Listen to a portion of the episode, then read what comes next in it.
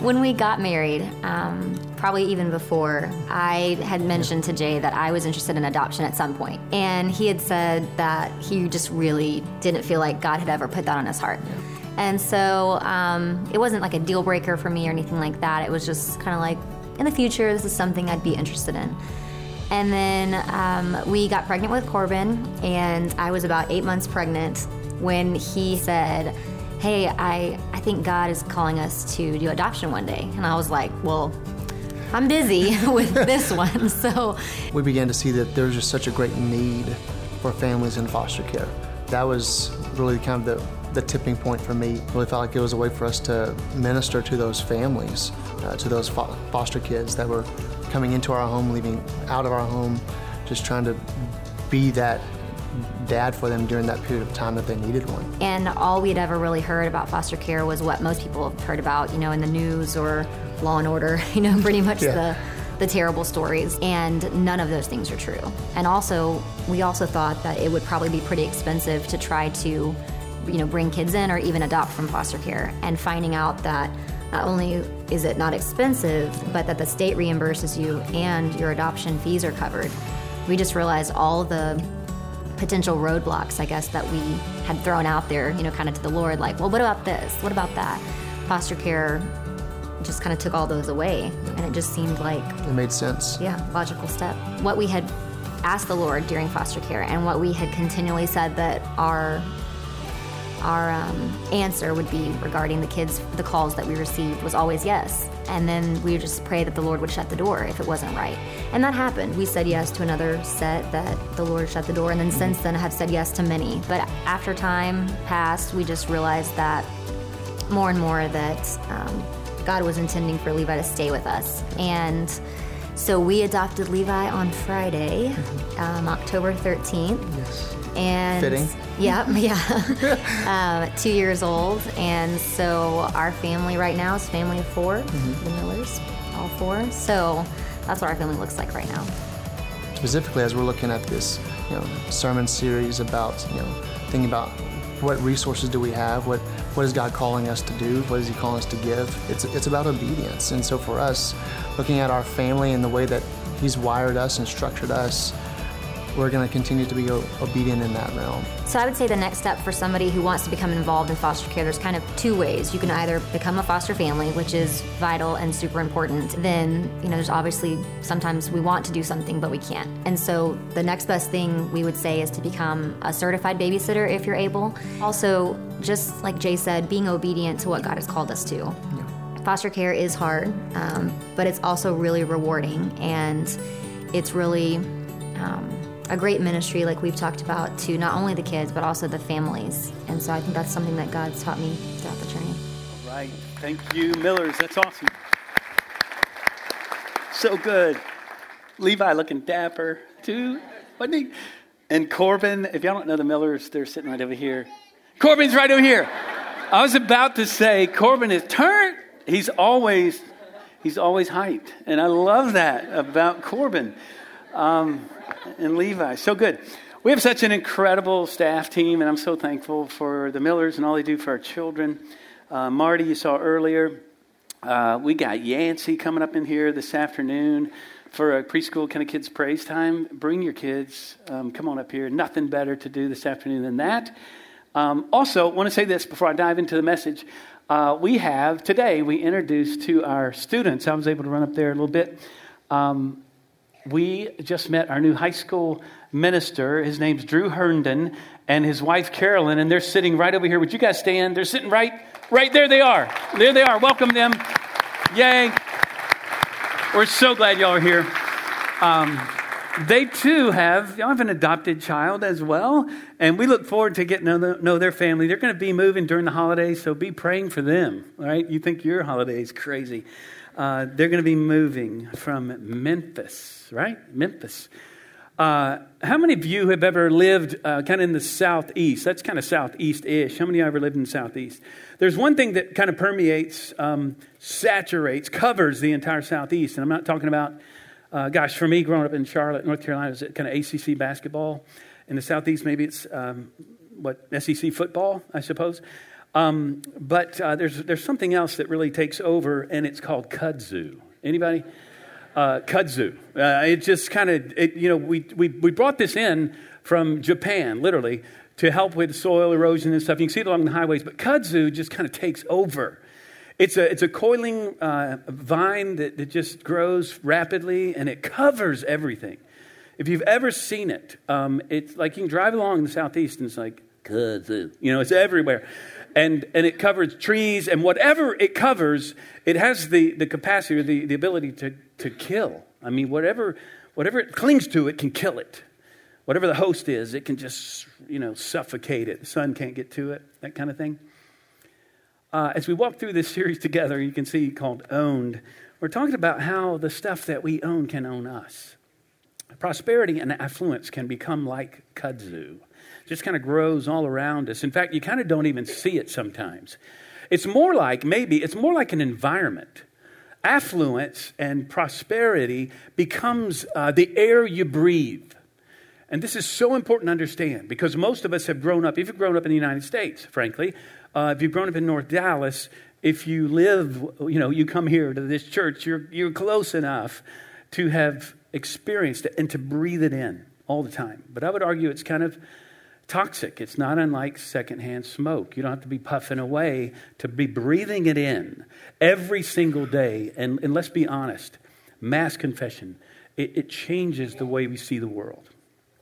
And so today I want to talk about this thing of false prosperity, we're calling it today, owned by false prosperity. That is, we start to see and measure things uh, that we think are prosperous or, or are success, are worth so much, when in reality, it's false. Prosperity can lead us to a false sense of security because we put our, our security in those things. Now, let me say this, and, and already uh, this needs to be said. Jesus didn't come after people because they were wealthy. You know, living in affluence and such is not a sin. Um, however, Jesus did point out that having much and living in affluence can cause us to have a false sense of what's true and what's valuable in life. He said it's very difficult, as we'll see today, for those of us who are wealthy, who have much, to find ourselves in the kingdom of God. So, how do I overcome a pervasive kind of false prosperity and follow Jesus every day. I want you to turn to Mark chapter 10. Would you do that? Mark 10, we're going to look at uh, verses 17 through 31. What happens when uh, the things that, that we own come to own us? And we're going to see it here. Now, while you're turning there, if, if this happened in our day, the story might go something like this. He stepped out of his Lamborghini and he took off his $500 uh, sunglasses. His suit is tailored. I suppose his shoes are Italian. His money's invested, uh, and his, his uh, schedule's full. In fact, the only thing fuller than his schedule is his wallet. Uh, this guy is rich, and you can tell by looking at him. Not only is he rich, but he also has the ability to, to, uh, to continue to go to the gym a few times a week. And uh, energy is his trademark, and death is an eternity away for this guy. He's rich and he's young. And he looks like he just stepped out of a GQ magazine. He's the guy everybody wants to be. He's rich, he's young, and he's powerful. If you don't think so, you can just ask him or people around him. If you have questions, he's got answers. If you have problems, he's got solutions. He knows where he's going and he's going to get there tomorrow. He's got a plan. And he is wealthy, he's young, and he is powerful. He has captured really the three P's of the American dream prosperity, posterity, and power. You know him as the rich, young ruler. Thank you. Uh, some of you have heard this story. All right, if you haven't, uh, it's going to blow you away. This is one of the most challenging stories in all the Bible. It's there in, in Mark chapter 10. Now, before we, we press on, I've got to say this again. When you talk about wealth, and, and such. Many of you are sitting here like, well, he's not talking about me. I mean, we have this general sense, okay, we live in affluence. And for those of you who, like me, have traveled the world and have been to, to places of great poverty, or even in our city, you know that you're blessed. As Justin, you know, led us to earlier, we have so much. And, and yet, I could sit here and talk a long time about how wealthy we really are. here in America. But here's the truth I know I could talk for a long time and, and we'd all be going, well, yeah, but still. Um, I didn't like I didn't choose this. I wouldn't. I didn't choose to be born in America. And again, it's not sinful that we live in affluence, and many of us have so much. But we we realize that wealth is is relative. In fact, there was a study done. It was in 2011, but a Gallup poll study basically came down to most people think they'd be rich if they had twice as much as what they have. Other studies have have proven this. Uh, and it goes all the way across the board. Like if you're making 30,000 a year, if I had 60,000, I'd be set. That'd be big time. If, and then it goes all the way, if I, I'm, I'm making 2 million a year, if I had 4 million, then I'd be rich. Because here's the thing wealth is relative. We look around, we all know somebody who's got a little bit more than us, right? And so what happens is we, we, we then go into comparison, and we've talked about the fact that comparison is the thief of joy. But it's true that money can capture our hearts. And it's funny, even we, all of us, we, you know, there's a lot of talk in the news today about the one percenters, that, that top 1% in America, and how they're just filthy rich. I mean, we even toss in adjectives like that, as if to say they probably got it maybe by some questionable means. And here's what happens in America, that 1% are people who make $500,000 a year, or they have $5 million in, in assets. Now, you, you broaden the scope and you look across the world, and the 1% are those who make 32,000 a year. Now, let me just say it, not all of us, most all of us are one percenters. And again, I could go a long time to talk about how wealthy we really are. And my point here is this we've already kind of talked about a little bit today and, and led you to the Lord. It should not be guilt. That's not my point today. It should be gratitude. This should lead us not to guilt, but to gratitude because God's the one who's done this, as Justin noted. He's the one who's given us all that we have. So let's talk about what it is to be owned by a false prosperity. I'm praying that God will do what I can't do. We're going to look at how false prosperity desensitizes us. We're going to see how false prosperity disillusions us. We can't see the world as we should. And this is what the really point of this story is. And then we're going to see how we can overcome. It can be defeated. How does Christ speak into it? And how can we overcome this, this kudzu, this breathing in of the toxic smoke of affluence that can shrivel up a heart? People have noted that wealthy people often don't smile. We think that if we just have a little bit more, I'll be happy. And actually, it does the opposite often, but it doesn't have to. So let's look at the story. You find it there. Um, I'm going to read through verses 17 through 21. We're going to go all the way through the end of the story. Look at verse 17. And as he was setting out on his journey, a man ran up and knelt before him. Look at this. He runs to him now, back in the day, here's the thing rich people didn't run. You see this in the story of the prodigal son, father's running. Rich people don't run. Uh, rich people don't, they don't smile a lot. Rich people don't laugh, uh, some people say. And he knelt before him. He starts off in a posture of worship. And by the way, we know more about this story uh, than is here because we see it in Matthew 19 and Luke 18 as well. And he asked him, Jesus, good teacher, what must I do to inherit eternal life? And Jesus said to him, Why do you call me good? No one is good except God alone. Now, this, that's his first teaching. This will come back to him. You know the commandments do not murder, do not commit adultery, do not steal, do not bear false witness, do not defraud, honor your father and mother. Now, these are, some of you might know, these are the last, essentially, the last half of the commandments. They're the interpersonal ones, they're the horizontal ones. They, none of them have anything to do with a relationship with God. Those are the first ones. And, this, and the man said to him, Teacher, all these things I've kept from my youth. And we have no reason to believe this guy's you know, lying. Not only is he rich, young, powerful, he's also uh, an example of moral excellence. I think this guy is very sincere, by the way. I don't want to paint him in the wrong, wrong picture. He's coming sincerely seeking. How about this? Not only is he all that, he's also humble enough to say, I'm missing something because that happens, you know. Even with wealthy people, something is missing in my life and I know it. It was Ted Turner. He said that success is an empty bag, but you don't know it until you got it. And you find yourself wondering, what am I missing? And Jesus, looking at him, loved him. I love that. He has compassion for him. As if to say, I love you, and this is going to hurt. Like you do with your kids, I love you so much. Come over here. Uh, I love you, but you lack one thing. Go sell all that you have and give to the poor, and you will have treasure in heaven. And come follow me. Look at this. This is lakhai halai. It's the call of a rabbi to a disciple. Be my disciple. Disheartened by the saying, he went away sorrowful, for he had great possessions. That word sorrowful is deeper than that. It's, it's, uh, it's the word grieved. It's the same words that, that, that is used when you bury a loved one in the scripture. and he's not being called to bury a loved one, he's being called to bury his possessions, and he cannot do it.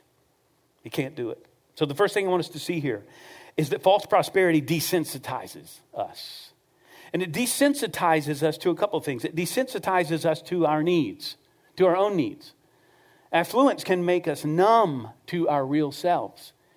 And we have this false sense that I'm okay because I have enough around me. This man wants to know what must I do? Can I buy it? Can I earn it? How do I inherit it? And this doesn't make him, listen, it doesn't make him a villain. It doesn't even make him a bad guy. It makes him makes him me. Makes him us. What can I do?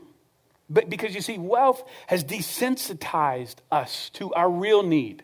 And that's the case for him. It's desensitized him to his real poverty, his sin.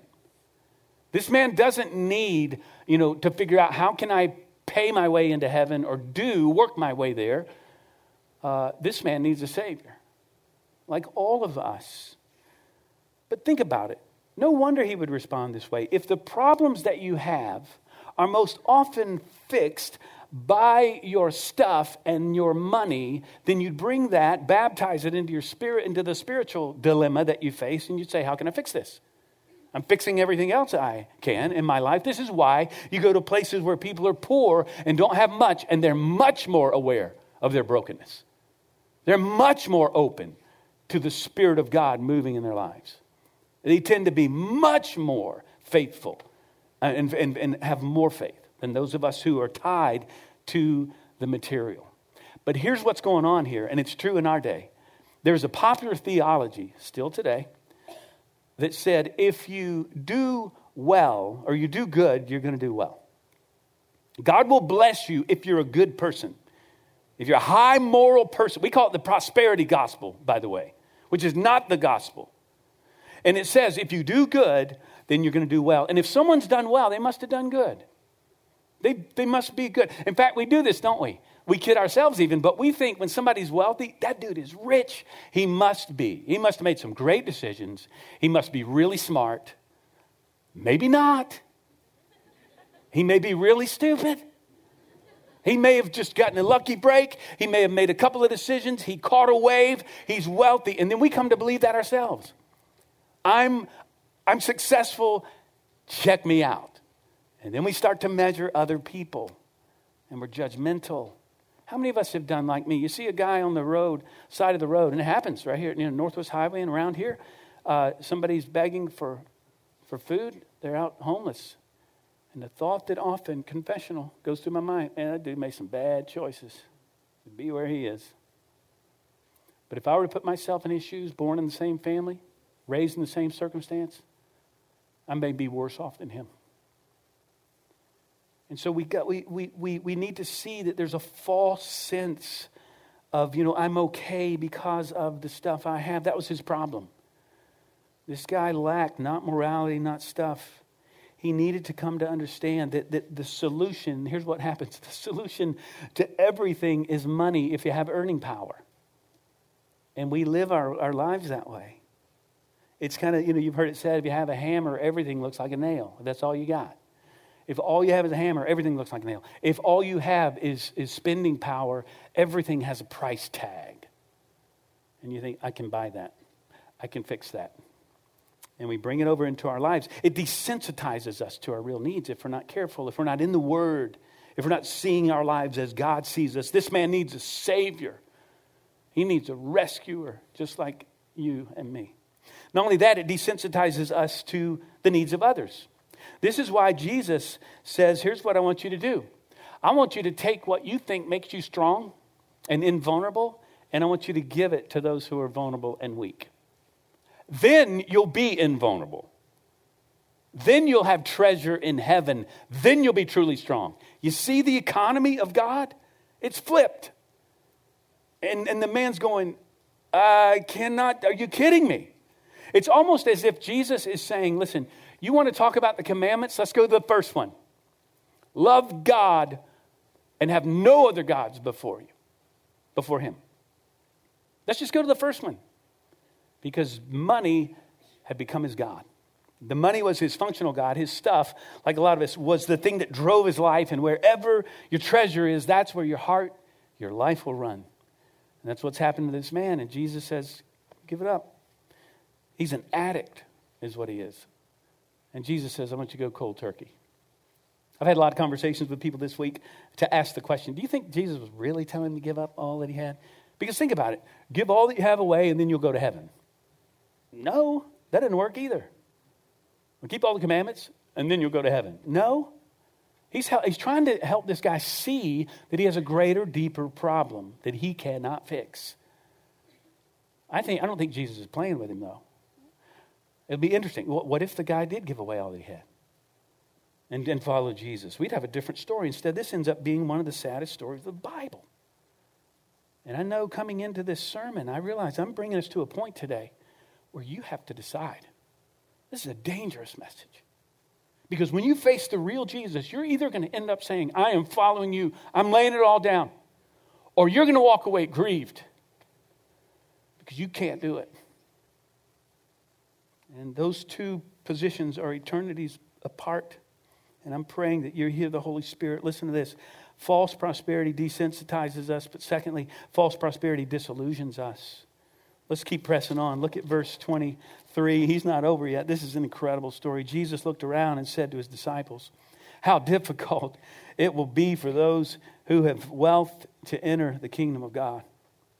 And the disciples, standing there with their mouths wide open, and their eyes bug eyed, it doesn't say that, I threw that in there, um, are going, what, what just happened?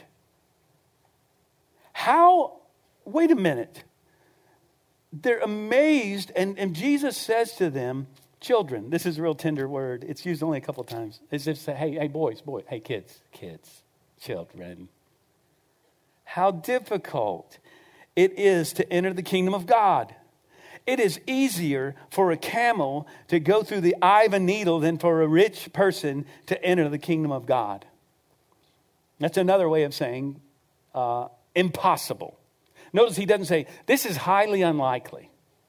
Uh, this is improbable. It's rare that this would happen. No, this is impossible. For a person with moral excellence and who's all that in your theological thinking for him to get to heaven on his own. That's at the crux of this sto- whole story, gang. Don't miss that. You cannot get to heaven through your good works. You need a rescuer, you need a savior. And then it says in verse 20, uh, 26, and they were exceedingly astonished and said to him, Then who can be saved? And Jesus looked at them and said, With man it is impossible, but not with God, for all things are possible with God. So here's what I want you to see. Our, our, our second point false prosperity, you see, it, it, it delusions us. It, it, it delusion, delusions us to two things. One is to, to what is important to God. This guy thought that all that he had, his wealth, was, was all, all of his life. And Jesus says, No, check out the first commandment. What I want is your heart. And, and he tells him, Listen, uh, your money, your stuff has become your God. And I want to ask you the question what has become your functional God? And you say, well, how, and we've talked about this if you've been here this month. Um, your idol, is what the Bible calls it. It's the thing that you, you run to. It's the, it's the thing that you say, if I have that, then I'm going to be a person of worth and value. I have meaning in my life. Or if I can hold on to that and keep that. See, how would you know if money, for instance, uh, has its hold on you? Well, you, you have trouble sharing it. I mean, that's one simple you don't, you're not a giver. You don't give. Just like this guy, you, you can't release it. Same story. That's how you know. How do you know if anything has a hold on you? Another person, a job, a place, a home, a car? Just have someone ask you for it. Just give it up. That's how you know. It's the whole story of Job, by the way, in the Old Testament. He comes to worship God simply because he's God, not because of anything God's done for him. That's worship. And that's a hard place to get. So only Jesus can come through for you. Only Jesus will not let you down. Only Jesus brings you real life. See, many people have passed the test of adversity, even. And how about this? Passed the test of morality and have failed the test of prosperity. Prosperity will take you down more than any of these other things. And so many of us are being convicted by the Spirit even now, but hey, be encouraged. Look up and turn to Him and say, Lord, change my life, change my heart. See, because a false prosperity, it delusions us to what is important to God, but it also delusions us to what is possible for God. Look at what he says. He, again, he doesn't say it's improbable. Who can be saved? Uh, uh, it's impossible for this man to, to work his way to heaven. It's impossible for any of us. And here's what I mean here's what happens when you live in a material world where everything is measured by empirical, scientific, material data. We start to believe that that is the ultimate reality. And we turn to our wallets instead of the word for truth and for correction or solutions. We, we, we think that, you know, uh, uh, a doctor told me that this is the case for me. A psychiatrist told me, a counselor said, you know, this uh, family member is on the way out. Uh, this person will never change. And we listen to counselors, psychiatrists, or we listen to popular opinion instead of the Word of God for truth. And we have forgotten that we serve and worship a God of the impossible. You've given up on a family member. Maybe you're going to see him this week. God has not given up on them. Some of us have wayward children. We've just said, well, that's the way it's going to go, evidently. We serve the God of the impossible. Or we say, God will never call me to do this. We serve the God. How do you know? How do you know if you worship the God of the impossible? Your prayers will prove it. Your prayers will prove it little baby prayers. Talking about, well, God, I just hope that, you know, I hope this happens and maybe later on, maybe I'll get a chance to take a nap. God, I just pray that maybe, my, my day will work. Listen, you, you need to be praying for the impossible to be done in your life and in the lives of others. Because we serve the God who does the impossible. Turn to, don't turn to popular opinion. Turn to the power of God and His Word, and your prayers will point you there. So, thirdly and finally, false prosperity is defeated. Watch how it is defeated. Look at verse 28. Peter began to say to him, See, we've left everything and followed you. Now, in Matthew, it's a little more explicit. He's like, um, This is so funny, actually. The disciples crack me up sometimes, but we get it. Uh, we're on the other side looking at, and but he's like, um, We left everything to follow you. Uh, what's in it for us? He literally says that in Matthew. And what's interesting, Jesus doesn't go, Get over here, Peter. I'm to get you. You're so goofy. he doesn't rebuke him. This time, he doesn't say, Get thee behind me, Satan. You know, um, but he doesn't affirm him either. He doesn't say, Peter, you, you are the man. I mean, you, are you kidding me? You're incredible. He doesn't do that. Instead, he says, Hey, Peter, and everybody, he says, anyone who does this, anyone who gives up. All of, all of this. And look what he says. He says, Truly I say to you, there is no one who has left house or brothers or sisters or mother or father, children or lands for my sake and for the gospel, who will not receive a hundredfold now in this time, houses and brothers and sisters. So you're going to receive other, maybe even more brothers and sisters and mothers and children and lands with persecutions. Whoa, wait, wait. That's not the first part.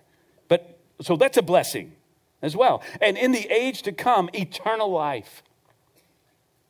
But many who are first will be last. You see, Peter is saying, Hey, what about, what about me? I've given up a little, little, little something. And, and Jesus says, Hey, Peter, listen, whatever you've given up, uh, you're going to get a hundredfold, man. You don't even know. You don't even know. It's why Jesus is the great treasure. He is the one thing this guy doesn't have. What one thing must I do? You need to receive the treasure that is above all other treasures. So when you have it, when you have Him, Everything else finds its place. Nothing is worth more than him. And it's not even close. It's why we can say to him, I'll lay everything down because the pearl of great price is what I received. You can't put a price tag on that. And that's what Jesus is telling this man. It's what he's saying to us. You can't put a price tag on salvation that comes from God Almighty through Christ who dies on the cross, lives the perfect life for you. This guy wasn't perfect. Nobody's perfect. Christ lives the perfect life on his behalf, on our behalf. He dies on the cross, a death that we should take on ourselves, takes on our shame, our punishment, because we can't measure up. He is now the great exchange. He gives us his life. So, how is this defeated? Listen, first by receiving Christ. If you've not received his grace, friend, you are on the pathway to hell, eternity apart from God. And you're living in it now. So, you do it by leaving, he says. We've left everything. Well, the only way to overcome, turn your back on the effects of this life of breathing in the toxins of prosperity is to say, it's a constant decision to say, I'm, I'm, not, I'm not going there. That's not going to be my God. And you might be asking, I hope you are, what do I leave? How, how do I leave? Like, do I move? Like, I live in an affluent area or culture or city or you to move? Is that what I do to get? God will tell you. I'm not telling you to leave or to move, but maybe. Well, how, what do I leave behind? How do I listen to God? Be willing. He'll tell you. And it's going to come right to you, to your God. By leaving, by receiving. This is how it's defeated. By receiving what Christ has done for you. Anyone who would give up is going to receive a hundredfold, hundredfold compared to what you gave up. So you give up and you receive. This again is why the Millers become this great example. You know, you can say, wow, they're giving up a lot, man. I mean, Levi, he's cute, but still, that kind of disrupts your family. That's wow. That can, that's crazy stuff. You, you talk to them for a moment about the hundredfold blessing that God has brought into your life because of that little dude. Hundredfold. And it's about what matters the most. We, we overcome it by leaving, by receiving, by practicing. This is a daily commitment. He says, deny yourself. See, to thrive in a culture that is churning out the smoke of prosperity, this kudzu that just takes over us, we've got to practice it daily. You've got to commit to deciding, I'm going to be last and not first today. It starts in the home. I'm going to be last, not first. See, we got to go. We got to we got to give, and I would say that you could be generous. If you're not a giver, gang, you, it's, it's strangling you. It's going to kill you. And one of the ways to overcome is to say, you know what? We got to release. I'm going to do it. I'm going to do it. I'm going to release. I'm going to be a giver. And here's the irony here wealth is not a destination that you pursue, wealth is an identity that you possess. True wealth is something that's given to you by Christ, not something you achieve. True wealth is his righteousness, the exchange of our sin for his righteousness. That's wealth. That's the pursuit of our lives. It's why we must leave. We must receive what he's given us, and we must practice this on a daily basis. So, what does that look like for you? I'm going to close this way. I, have asked Justin and Holly to come up here, and uh, we talked to Mario uh, last week about what it is to uh, deny yourself and uh, take up your cross and follow Jesus every day. And I want to do the same with, with Holly and Justin. So if you guys come up here, I have known this precious couple here um, to be a couple, of, and you all know this. But sometimes we can fool ourselves. We hear y'all on stage, and man, you sound spiritual and you love Jesus and all that stuff. But I know that you really do uh, in real life. So when I first met you, um, it was just outside of Elizabethtown, Elizabethtown mm-hmm. Kentucky. We were in Louisville, I think, and um, had come to see and visit you guys first time we met y'all. And we asked you to come here, and uh, and to say, okay, so family recently kind of moved nearby. You're with your family. They're in a great church there, and uh, we want y'all to come here.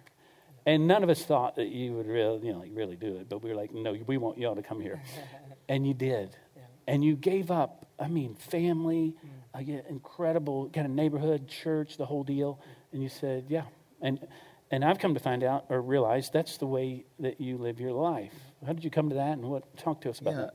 Holly and I both from the beginning of our marriage, and I think because we had parents who modeled that for us, who were always willing to do whatever God called them to do, we've always just said we want to live our lives open to whatever God wants to do in our life. We, we want to be obedient no matter the cost. And yeah, so we, we lived in Kentucky and uh, that's where all of our family is. We were in a great church, and Holly's mom was actually the senior pastor's uh, assistant, and her grandparents were in the church. My parents were just an hour down the road. And so when Park Cities contacted us, at, at first it's like, no, God, we don't want to leave this place that we love so much in this comfortable place where mm. we grew up. Uh, but it was actually Jim right here, Herrera, who was on the, the blame, committee. Yeah. Blame him. Yeah, blame Jim. Good. But he's, he said to us, Way to go, uh, Jim. he said to us on the, on the phone one day, he said, um, you know, I get that, but is there any place in Scripture really that God ever tells people, you just be comfortable uh, right where you are? Instead, the opposite is true. He's, God's always calling us out of our comfort to be obedient, to do whatever, uh, whatever it takes to, to follow Him. So I guess for, for me, I, uh, I never wanted to be like uh, Moses. When God called Moses, basically, in a sense, Moses said, Here am I, Lord, send Aaron. uh, because he, he said, I can't do it. I'm not equipped to do it. You, use my brother instead or whatever. Yep. Um, I don't want to stand before God one day and God say, I want to do something great in your life. And He won't be mad at me because of His grace if I didn't follow Him, but I don't want to miss out on His blessing and just the, the reward of mm-hmm. laying our lives down uh, to follow Jesus because He gave His life for us. We sang it earlier. Jesus yep. paid it all, all to Him. Right. Uh, we, man, and that's thinking, our lives. I knowing yeah. where this uh, sermon was heading today, is singing that. Mm. I was going, man, that's a dangerous song. Yeah, and right. do I, can I really sing that? Yeah. I think honestly, I don't know any of us really sing that honestly, right? But we sing aspirational songs. Yes, I want that to be true of me. He gave it all for me. I want to give my life to Him. So, um, in recent days, uh, we've been talking and praying together a lot, and uh, the Lord's uh, calling you to to give up more and more.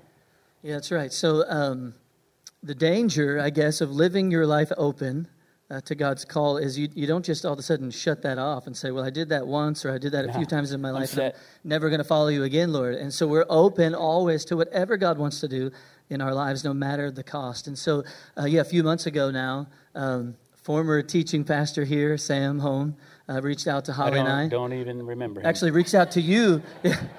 he he actually called you first before he, he, called me. He called me and he said, uh, "Hey Jeff, we're looking for a worship pastor, and uh, do I have your permission to talk to uh, Justin? Because I'm I'm really wanting to do what's best." And I think he got teary out on the phone. No kid, if y'all know Sam, he's like, "I want, I want what's best for Park Cities." And and I said, Get thee behind me, Satan. That is when I said that. I said that, uh, and I hung up on him. He called back. And um, no, I, I said, You know, I don't know how that is in your business, your work, but for us, I mean, for all of us, it's, you know, I trust Christ in all of this. I'm a kingdom man. And, uh, and the Lord, it's his church. And I said, Yeah, you can talk to him.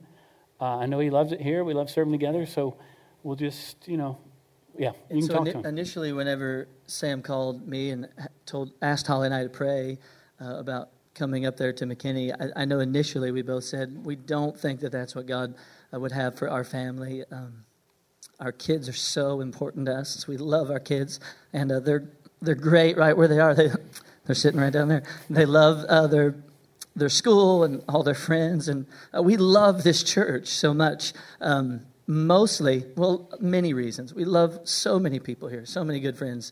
But I've never had a pastor, and I mean this with all of my heart.